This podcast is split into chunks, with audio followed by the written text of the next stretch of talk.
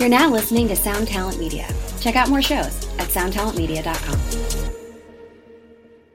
Another day is here, and you're ready for it. What to wear? Check. Breakfast, lunch, and dinner? Check. Planning for what's next and how to save for it?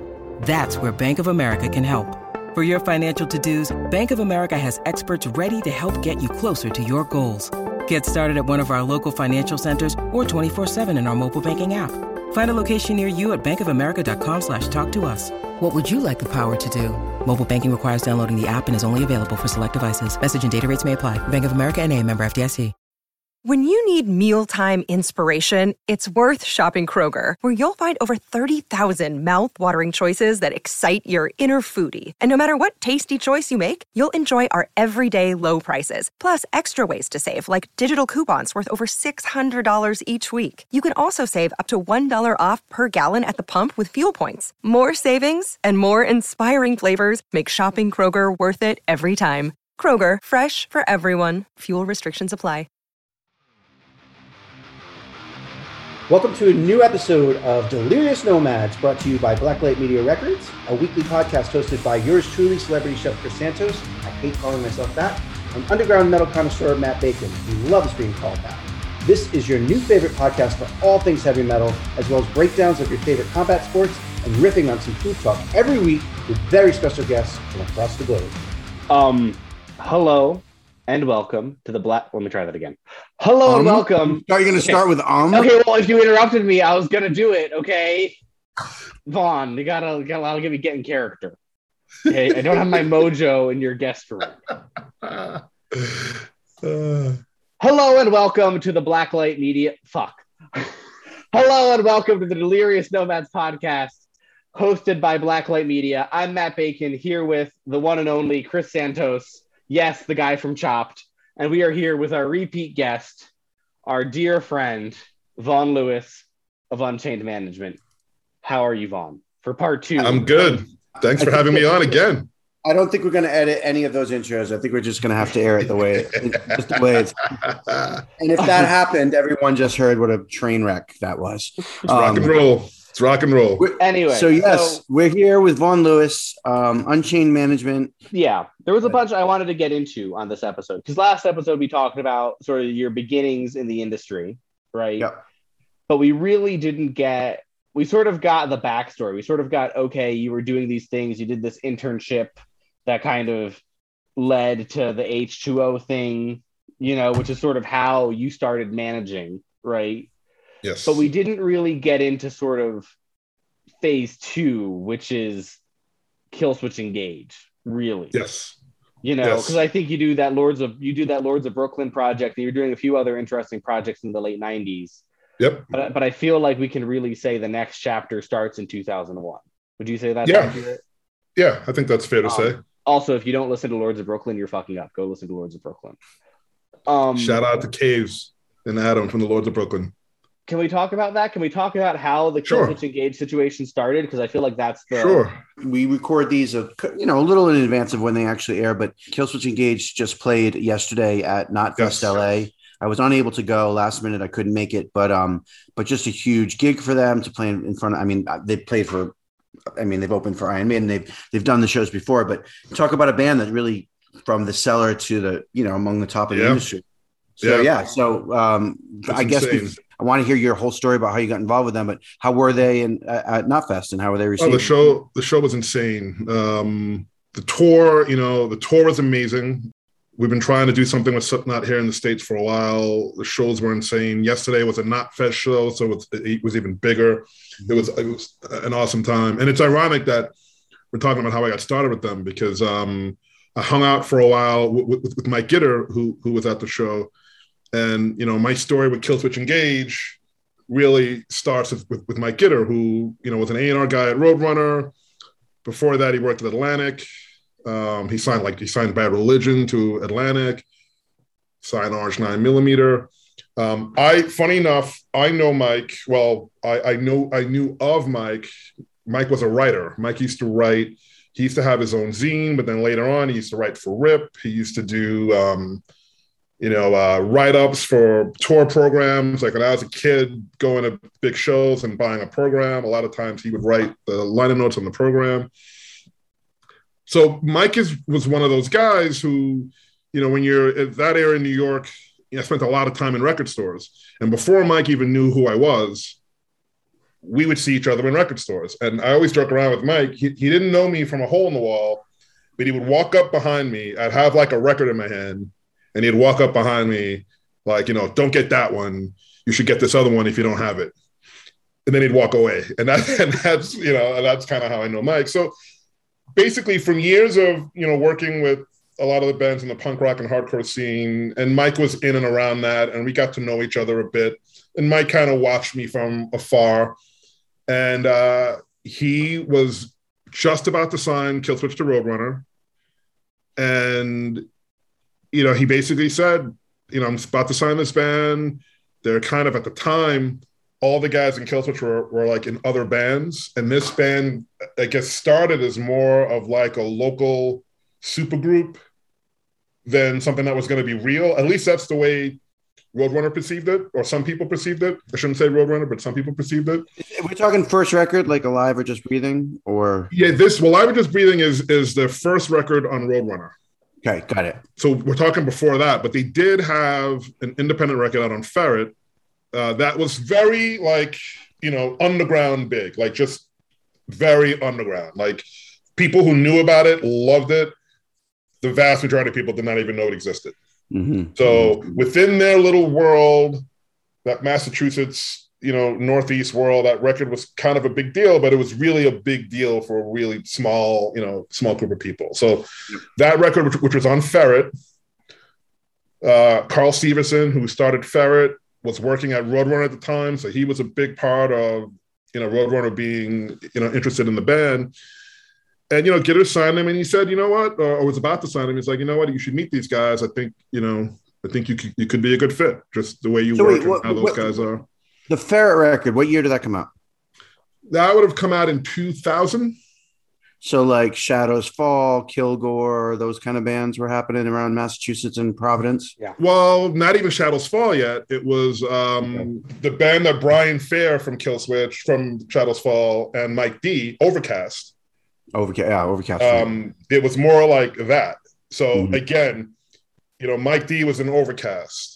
Um, Adam and Joel, Adam played drums and Joel guitar in a band called Aftershock. Mm-hmm. Uh, with Tom Gomes on drums, who ended up never playing on a record, but he ended up playing drums in Killswitch for a while. Um, little known fact, you know, a lot of people don't realize Adam played drums on that first Ferret record and Alive or Just Breathing. Really? Yeah. Yeah. Another funny aside with that when they recorded Alive or Just Breathing, they wanted to add a second guitar player. And initially, they were looking for second guitar players because Adam was going to play drums. And when they didn't find anyone that they liked, they had this idea that Adam would move forward and play guitar and they'd bring in Tom, who they knew from their previous band, to play drums. And at the time, no one was really into that idea because you know the band was so good with Adam on drums. So mm. you know, just kind of a funny aside because the band is you know as good or better with Adam playing guitar. But um, so yeah, so Mike, you know, Mike, uh, Mike made an intro. I didn't know a ton about the band. I knew the Ferret record, and you know, it's one of those things where just really as people, we just clicked. You know, we met. Uh, I met them the first time we I I met them. We drove to a show in Philly and I think pretty sure they didn't play. Basically, they were they were playing. Uh, I think it was Starlight 13 in Philly, and mm-hmm. someone had robbed the money at the door, and so they didn't play. And so I think we just kind of hung out. And then I saw them again at a big SOU show in Newark. But you know, really, it was just kind of vibes. They had some some demos for Alive Just Breathing. I think just at that point. point, and um, really the meeting, you know, we it was really just all about whether they were going to make this a real project, whether they were going to tour behind it, because there was some question as to whether this this was more a, a super group and less of a an actual thing. And they had this attitude that let's give it a shot. You know, we want to give it a shot. And my thing with them was, if you know, if we're willing to commit a certain amount of time to really see if it works. And um, you know, one of the biggest things for them, and this is really good for any band now. One of my biggest things with them was that it takes time to become a self-sufficient band. And I'd seen I'd seen a lot of bands on Roadrunner, to be honest, a lot of bands that I was friends with not get themselves to the point where they were self-sufficient quickly enough. And when you can't do that, then you're you're really dependent on the label, the manager. You're dependent on everything else but yourselves to continue to to kind of move forward. And once you lose that support from the label, you're you're kind of done. Mm-hmm. And the thing that I stress with them as an audience it was getting self-sufficient really fast to the point where you can kind of dictate what you you know what you want to do. And and the other thing is, how do you do that as a band? What how do you accomplish that? Well, I mean, you one you got to really manage your money because you can't you know if you make some money you can't just spend it all you got to put some aside to kind of it's like it's like running a business. You make some money, you got to keep you got to put it back into the business. Because um, if you spend the money and then later on you need the money to do something and you don't have it, then you can't do it and you can't move forward. Right. And what a lot of bands do is, you know, they get some money, maybe they get a, a deal from the label. Back then, there was still tour support. Maybe you get a little tour support. And if you spend it all needlessly, you inevitably are going to need it at some point. And you know, Roadrunner at that point was really good with tour support we didn't need a ton in the sense of as managers, we were really good at budgeting things and and you know having them not need so much so that every time I went back to the label, we were able to get what we needed. And it allowed the band to just you know self-sufficient meaning when they went on tour they started making money. They started selling merchandise. They started getting paid more than what you know their van cost or you know this or that. I mean, I'm probably skipping around a bunch, but one of the really major spots for this band was, I mean, I'm skipping around a lot. Obviously, the record came out, the record was really well received. Jesse left the band uh, a little over a month before, after the record came out. It took Which, a little bit of time. Yeah, like so to the extent that you you felt you want to talk about it, like, did you see that coming, or was it a complete fucking surprise for everybody? I probably didn't see it coming. I probably didn't see him quitting. I mean, we probably had concerns at some points. Yeah, but I didn't think it was going to happen that quickly. You know, you know, it's crazy to look back at it now, especially with him being back in the band. But it was it was a bit of a of a of a gut punch, and you know, ultimately he did what was best for him. And I think you know, in hindsight, it really kind of worked out well for everybody because he's such the right person now for this band, you know, for so right, many reasons. Right. I probably didn't see it coming to the extent that it that it happened. That's another kind of just lesson in how to do things because when it happened, the record was out, the record was really well received internationally, people loved it. You know, we were working on doing some tours. I'm not, I'm not going to say who right now, but we're, we were working on a couple of things, and a lot of those opportunities just went away. Like like you know so was your vibe uh, you know not necessarily speaking for the band but speaking for yourself was you were you like fuck what do we do now? Or were you like all right you know what we're going to be able to handle this we're going to be able to get through this like where oh, i was at? definitely i was definitely fuck what are we going to do now? Um no doubt about it. I think my thing was my thing from the start and i said this to the band will uh, the band will back me up on this my thing was we have to make an attempt to find the right guy. And if mm-hmm. we rush into a decision, we're going to hurt ourselves. And like, to, you know, to lose someone of that caliber at that point in what was going on, the only way this is going to work is if we take our time and find the absolute best person to do this.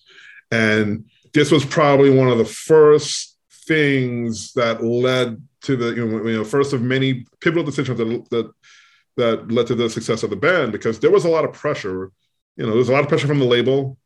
You know, let's find someone, and you know, the labels had had ideas, and we're ready to like go on those ideas.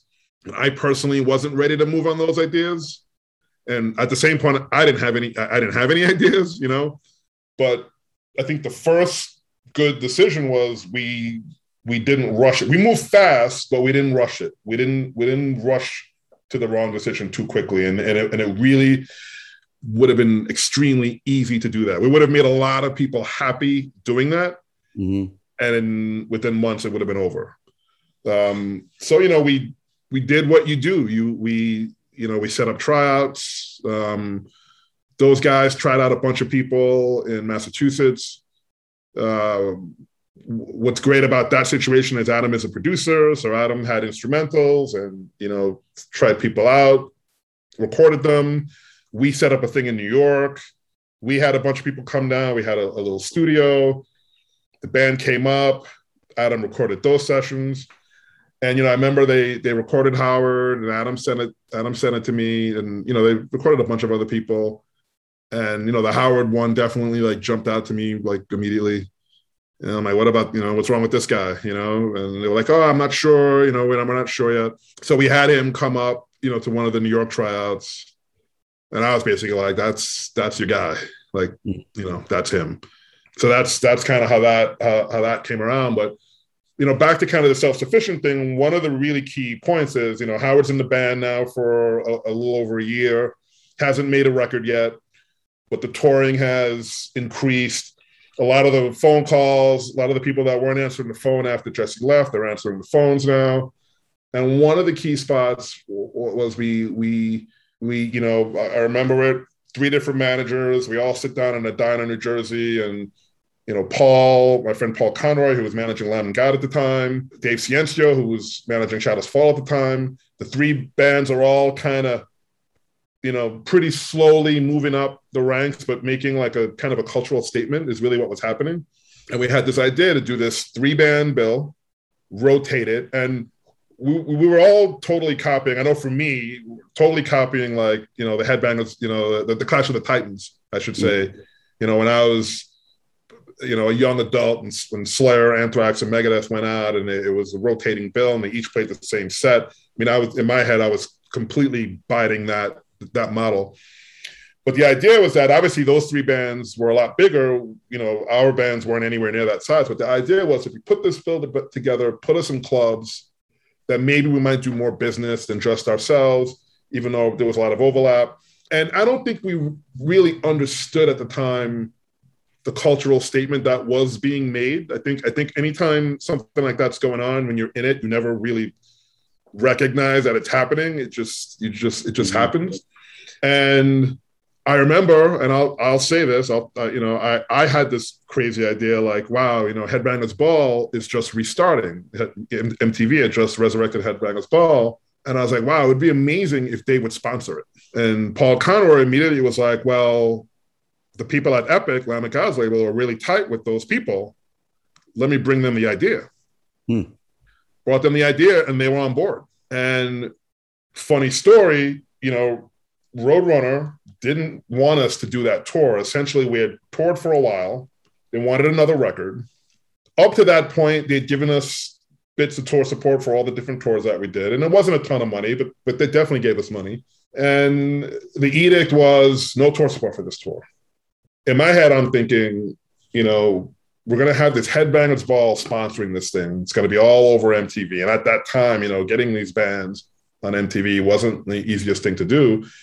And I'm thinking like, you know, there's no way these other two bands are going to go on this tour, you know, with this idea that I kind of partly came up with without my band. Like it, has got, you know, we have to make it happen. So long story short, all the work that we had done up to this point, and we didn't, I didn't know this was going to be the case, but when the agents went out and started to get offers for this tour and I started doing budgets, I realized like, wow, you know, we can afford to do this on our own. We can afford to do this in a bus on our own with no help from the label. And we'll still come on with some money and you know we'll you know we'll sell some merchandise. You know we had to sit down with the band and they're like let's do it. You know and i went back to the label like we're doing it. You know sorry. You know we're this is happening.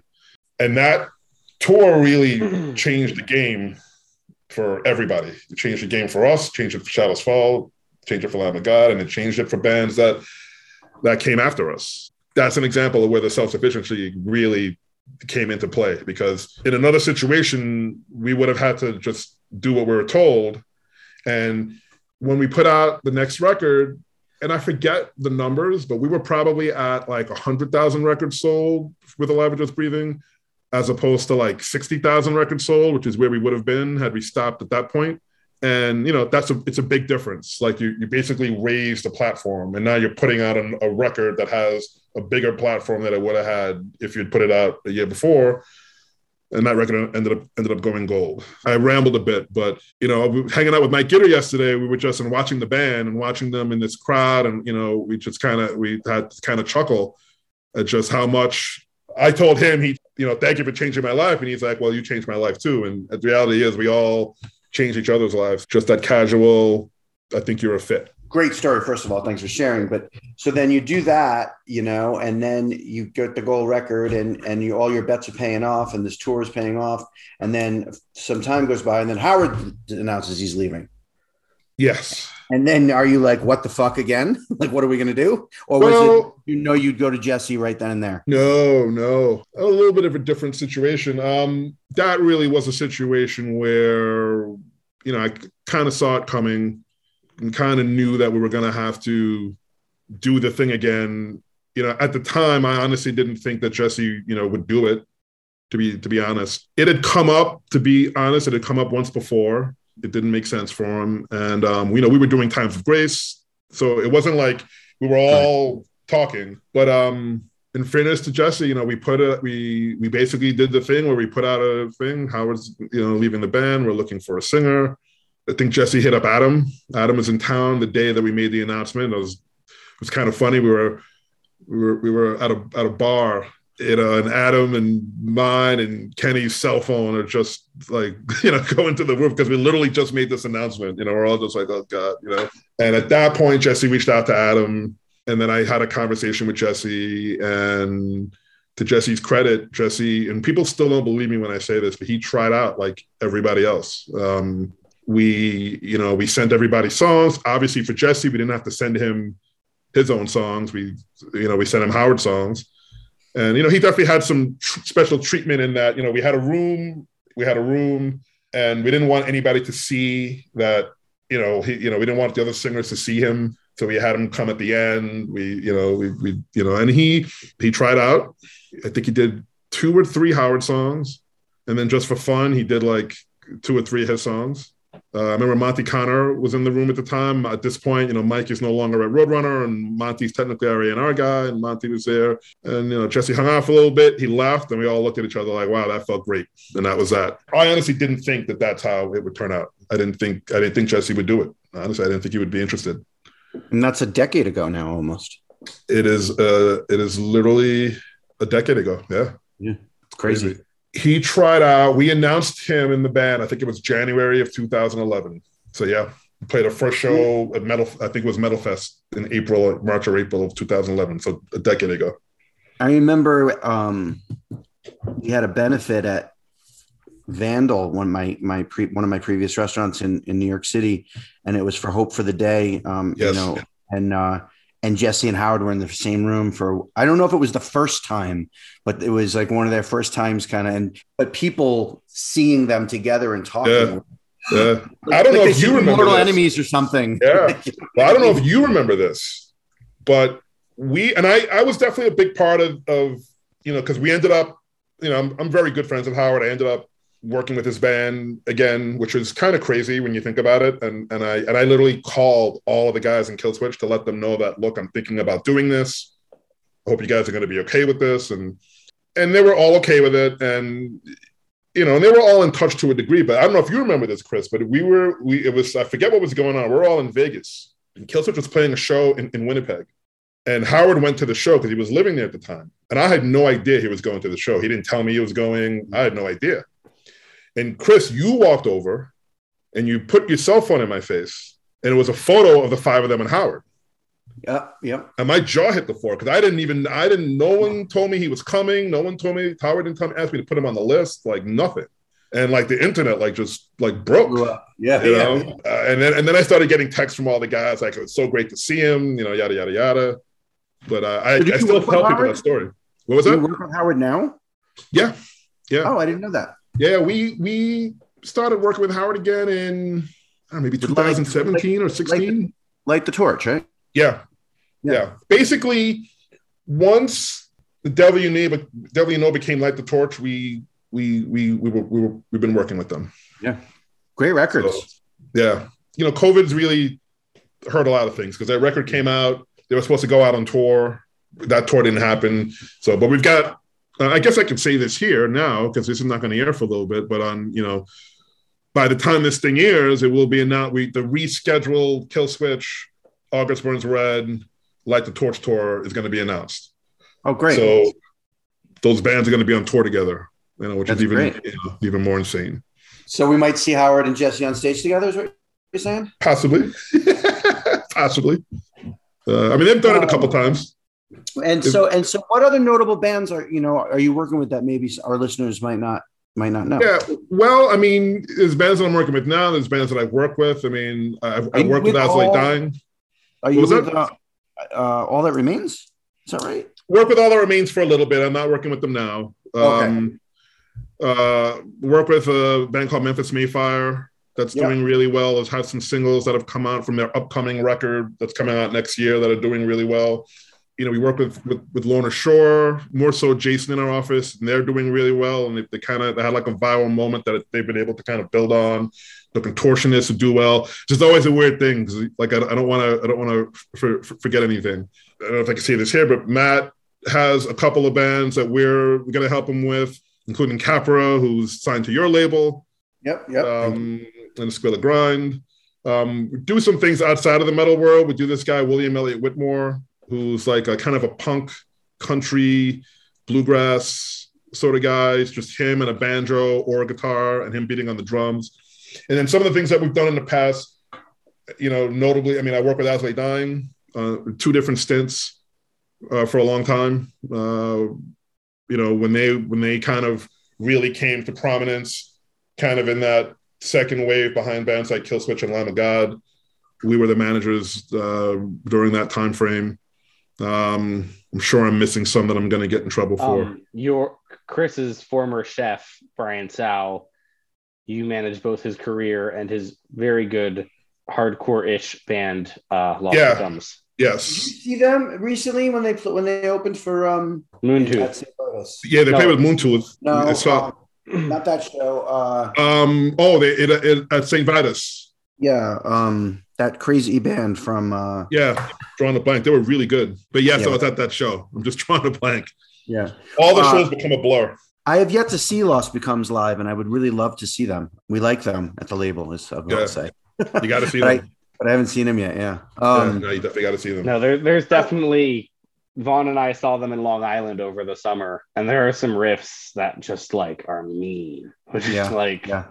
Brian's no joke. 100%. Which is funny because the last time I saw him perform was at like Pink's, this tiny little bar that we all know and love, Yes, where, where he was basically playing covers, like rock and roll. yes, You know what I mean? So far removed from from Yes. what he's doing in Lost Becomes. Like, what do you look for in a band? Like, What makes a band Mm-hmm. worthy of your representation, and vice versa? What does a band look for that you guys, um, you know, are, you know, excel at? I guess I'm. I, Yeah. I don't know enough about the management side, so I'm curious about. Well, I mean, what, what we look for is, I mean, really simply, you know, enough of enough of us have to like it. I mean, that that's the first thing. We have to like it because that's a big deal for me. You know, I, my for me a, a big thing is if I'm going to get on a plane and fly to go see a band that I manage, am I going to be excited? And this is a litmus test that I put on myself a long time ago when I when people are, you know, so a lot of times people will give you bands like, oh, you should, you should, you know, work with these guys. You know, they're hot. This is happening. That's happening. And I say to myself, okay, if I got to go and see this band, am I going to be psyched to see them? Because I, you know, I go to shows. I go, I, I buy tickets. I go to shows, and I like. It's a big part of my life.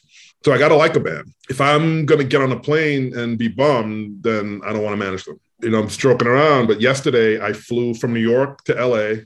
I was only in LA for about nine hours, and then I flew. Uh, I, I got a 10:30 flight out to get to Vegas because I needed to be in Vegas today. I got to really like that band if I'm gonna, you know, be in three cities in 15 hours. I got to, you know, I got to be into it. So, Yep. so that's so, so that's one. Two is, you know, just do they have potential? Like, what's what's their ceiling? Do they have the ability to move from from you know point A to point B, C, D, and beyond? And I think that's what we're one of the things that we're good at. I think we're really good at like developing bands from an early point and you know moving it up the ladder. So, and that's a really kind of esoteric thing. Like, what you know, it's you don't know, you don't necessarily, you can't guarantee it, but do you think? Do you think they've got something that can kind of move them up the ladder and take them to the next level? Then the intrinsic things is are they hardworking? You know, are they good guys? Do you do you, you know in addition to liking the music, do you want to hang out with them? because when you manage a band, you spend a lot of time on the phone. You spend, you know, a lot of emails back and forth. Now the age of texting, a lot of texting, and if they tour a lot, a lot of time around them hanging out. Yeah. It's really those simple things. You know, are they doing something different? It's it's always exciting to get involved with something that sounds different, that feels different, that's got something that you necessarily can't put your finger on happening. So I'm probably being really super vague about it, but it's a lot of really it's, it's a lot of gut, honestly. You know, bands a lot of times when bands are looking for managers or you know maybe it's even the other way around where maybe they're not even looking um, but you're so into them that you want to manage them. A lot of times bands don't necessarily know what they need in a manager or what they want in a manager you know? A lot of times what they think they need is actually what they need. You know sometimes they think okay we need a record deal. Um, can you get us a record deal? Um, you know we need an agent or we need a better agent than the one that we have. Can you get us a better agent than the one you have? And when in reality what they need is you know what managers do. It's a lot of planning. It's a lot of just kind of looking down the road working with someone to, to, to see where they see themselves down the road and come up with a plan. If everybody agrees that that's the road that that's where they want to get to that that, that makes sense come up with a plan to get there. And I think that's what we do. We kind of sit down and say, okay, if you want to get here, how, how are you going to do that? What what what are the things that work for you as a band? Do you want to, you know, do you want to tour with these kind of bands? Do you want to tour with those kind of bands? Doesn't matter what kind of bands you tour with.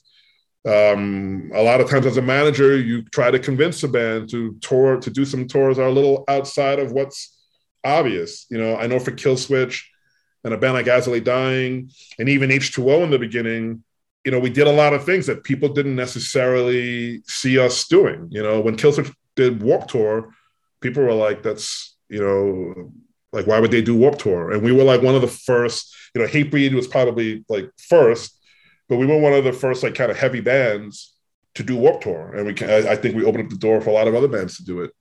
Um, it's a lot of that. That's those are like the extra bells and whistles that a manager can bring to the table. Is just because when you're not in the band and you're not in that tunnel, a lot of times you can look at things from afar and see things that they don't see, and you know you bring it to them and you see you see where it goes. Um, you know, there's all these decision making. You know, like I like I was talking about. You know, a singer like taking your time, finding the right guy. You know, knowing when to stay on the road, knowing when to come off the road, knowing how in a record cycle to do different types of tours. Don't just tour. You know, one of my kind of pet peeves with what the business has become is, you know, when I was young, you know, bands under like the heavy genre tour with lots of different styles of heavy bands within that genre. You know, um, you know, when Metallica toured with Ozzy, you know, that was kind of a crazy thing when that happened. I mean, now you know it doesn't look that way, but when that happened, like Metallica was this like thrash band you know, touring with Ozzy Osbourne, you know, who who was in like his the the kind of the hair metal days, the Ultimate Sin album. Yeah, wasn't it? Wait, wasn't eighty? Was the Ultimate Sin was Metallica? Because it wasn't it Motley yeah. Crue, and then Metallica was the next opener for. Yeah, Ozzy? well, Motley Crue toured with Ozzy on. I think Ozzy was on Bark at the Moon at that point. Okay, I think that was like eighty three.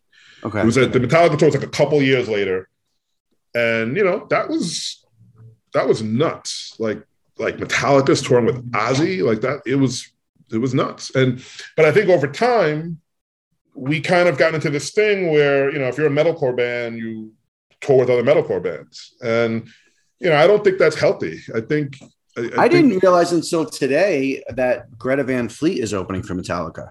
Yeah, they're doing a couple shows, like four or five I, shows. I love Greta Van Fleet, and I think they're an amazing live band, but I hate that tour. It's just like it's weird. But, but it well, speaks to what you're saying, doing something different and outside the box. Wait, yeah. Chris, well, can, can, can I share the dirty secret of Metallica? No one will admit, and that will get eye rolls from both of you. All right. Metallica, Metallica is not a thrash metal band. They're a '90s rock band. Well, I mean now, but like, I mean, I'm just saying, like that's why. They, but they play a lot of deep cuts off the first. No, they do, and I, and I give them credit. But I'm saying, like the fan base is is a '90s rock fan base, and nobody wants to admit that. I don't know that the guy going to see Metallica wants to see Greta Van Fleet. I, I don't. I don't think. I don't think so. I, know think he, I think, I think there's a portion of the fan base that won't want to see that. I think maybe there is some that are okay with it, what I what I will tell you is I think this. they'd want to see Killswitch. Yeah, I mean, One day. yeah, one day. Um, um, yeah, I mean, I still think though, and Matt, to, to for your to may, maybe you have a point now. I'm not going to cop to that, but certainly in '86 when they toured with Ozzy, that Oh, they were they were They were like dangerous, they yeah. were as thrash as you get. Yeah. And um, you know what I will say to that too, Chris is maybe some of their fan base won't like it, maybe a lot of it won't like it, but I do think that it's important. I mean, they're playing stadium. You know, it's a, I think those shows Yeah. are stadium shows. Yeah. I think it's important to like give a different look, like you know, open. I think as a big band, I think when you take out other bands, I, I think ideally it reflects to some degree what you like, you know, and and what and, and you should challenge your audience a little bit. You know, I, maybe they're doing it because they're getting played on the radio and they just need more tickets. You know, I don't know. See, I Maybe was, they wanna- I, I get it. I just like I see like Exodus coming out with what on the surface looks like it's going to be one of their best records ever, Yep. and you know, uh, and you know, yeah, I want to see Metallica with Exodus. I'm Yeah. sorry, I Yeah, do. no, I get that. And, and, and listen, I, I also would like to see them, you know, like they have done. You know, they took out Lamb of God. Um, Yeah. You know, they took out Machine Head. I'd also like to see them kind of, you know, look at some band, you know, some more bands that they influenced and take them out. Metallica, please take out Killswitch. That's the point of this podcast. We are running towards the end though, because Chris has to go do fight things. I do. I have to go fight people. No, um, so uh, you know, I am putting a little musical uh a little musical thing together. Um, and we are getting closer and closer to actually making it happen. Um, I'm gonna be doing a little project with Monte Pittman. nice. Um, yes, uh, I'm scared to death. I owe Monte a call. But- I've been playing drums uh, every day, and I still feel. And he's like, "Let's just get in a room and do it." And I'm like, "I yep. cannot get in a room with you. I'm not ready yet." But we're getting very close because he's running out of patience with me. He's just going to make me get in a room with him. But um, you know, I may Monte, Monte likes to some- move. I might, I might make, be calling you up with some some questions in the future. I mean, I've got Please. a label, so I know where I'm going to put the music out on. Yeah, But yeah. then beyond that, I might need some help. So Please, you'll be the first call I make. Uh, love you, and I love Monte. Monte's a Monte's a, a good friend. Hopefully, I can. You know, gosh, I hope I can do it justice. We'll see. Um, awesome. But anyway, thank you for being on the show, not once, but twice. Thanks for um, having me. I, I know how busy you are, so uh, really means a lot. It's re- really fascinating um, hearing the management side of things. It's just something I don't know anything about. And it's been a really two fascinating conversations. So thank you very, very much. Awesome. Thank you Um, for having me. It's uh, honestly an honor to, to, to, to do this with you guys. This is great. Nah, for sure, for sure. And uh, hope to see you soon. I run into you all the time, so I'm sure I'll see you soon. Yes. Yes, Matt indeed. Bacon, always lovely to hear your voice. Um, sort of, I guess. Uh, everyone out there, thanks for listening. We've got some great guests coming up uh, in November, December, and into January. So keep listening, and we will And- keep bringing all the fun. And I'm gonna go call HR at Metal Blade. you should. I can't believe it's taken you 30 episodes. like for real. Come on, get it together, kid. All right, Thank you I'm out. everyone for listening. take care. Bye. Alrighty. Thanks. All right, so that was awesome. Thank you, everyone out there, for listening to Delirious Nomads, sponsored by Blacklight Media. We will be coming back at you next week with another awesome guest. Be sure to follow Blacklight Media on socials for new music and more, and above all, keep it heavy.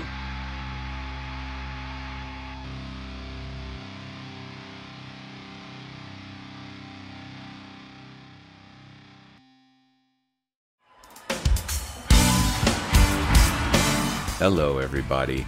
I'm Bruce. And I'm Nolan, and this is the Corner of Grey Street podcast. As longtime Dave Matthews Band fans, we set out to create a podcast to dive deep into the past, present, and future of DMB. Not only do we recap and review shows within an ongoing tour, but we revisit past shows from throughout the band's history, conduct interviews with a wide variety of guests with ties to DMB, and create unique and exclusive content like our Concerts on the Corner series. Whether you're a fan of the band or just a fan of great music, we think you'll find something you'll enjoy. We can't wait to see you on the Corner of Grey Street.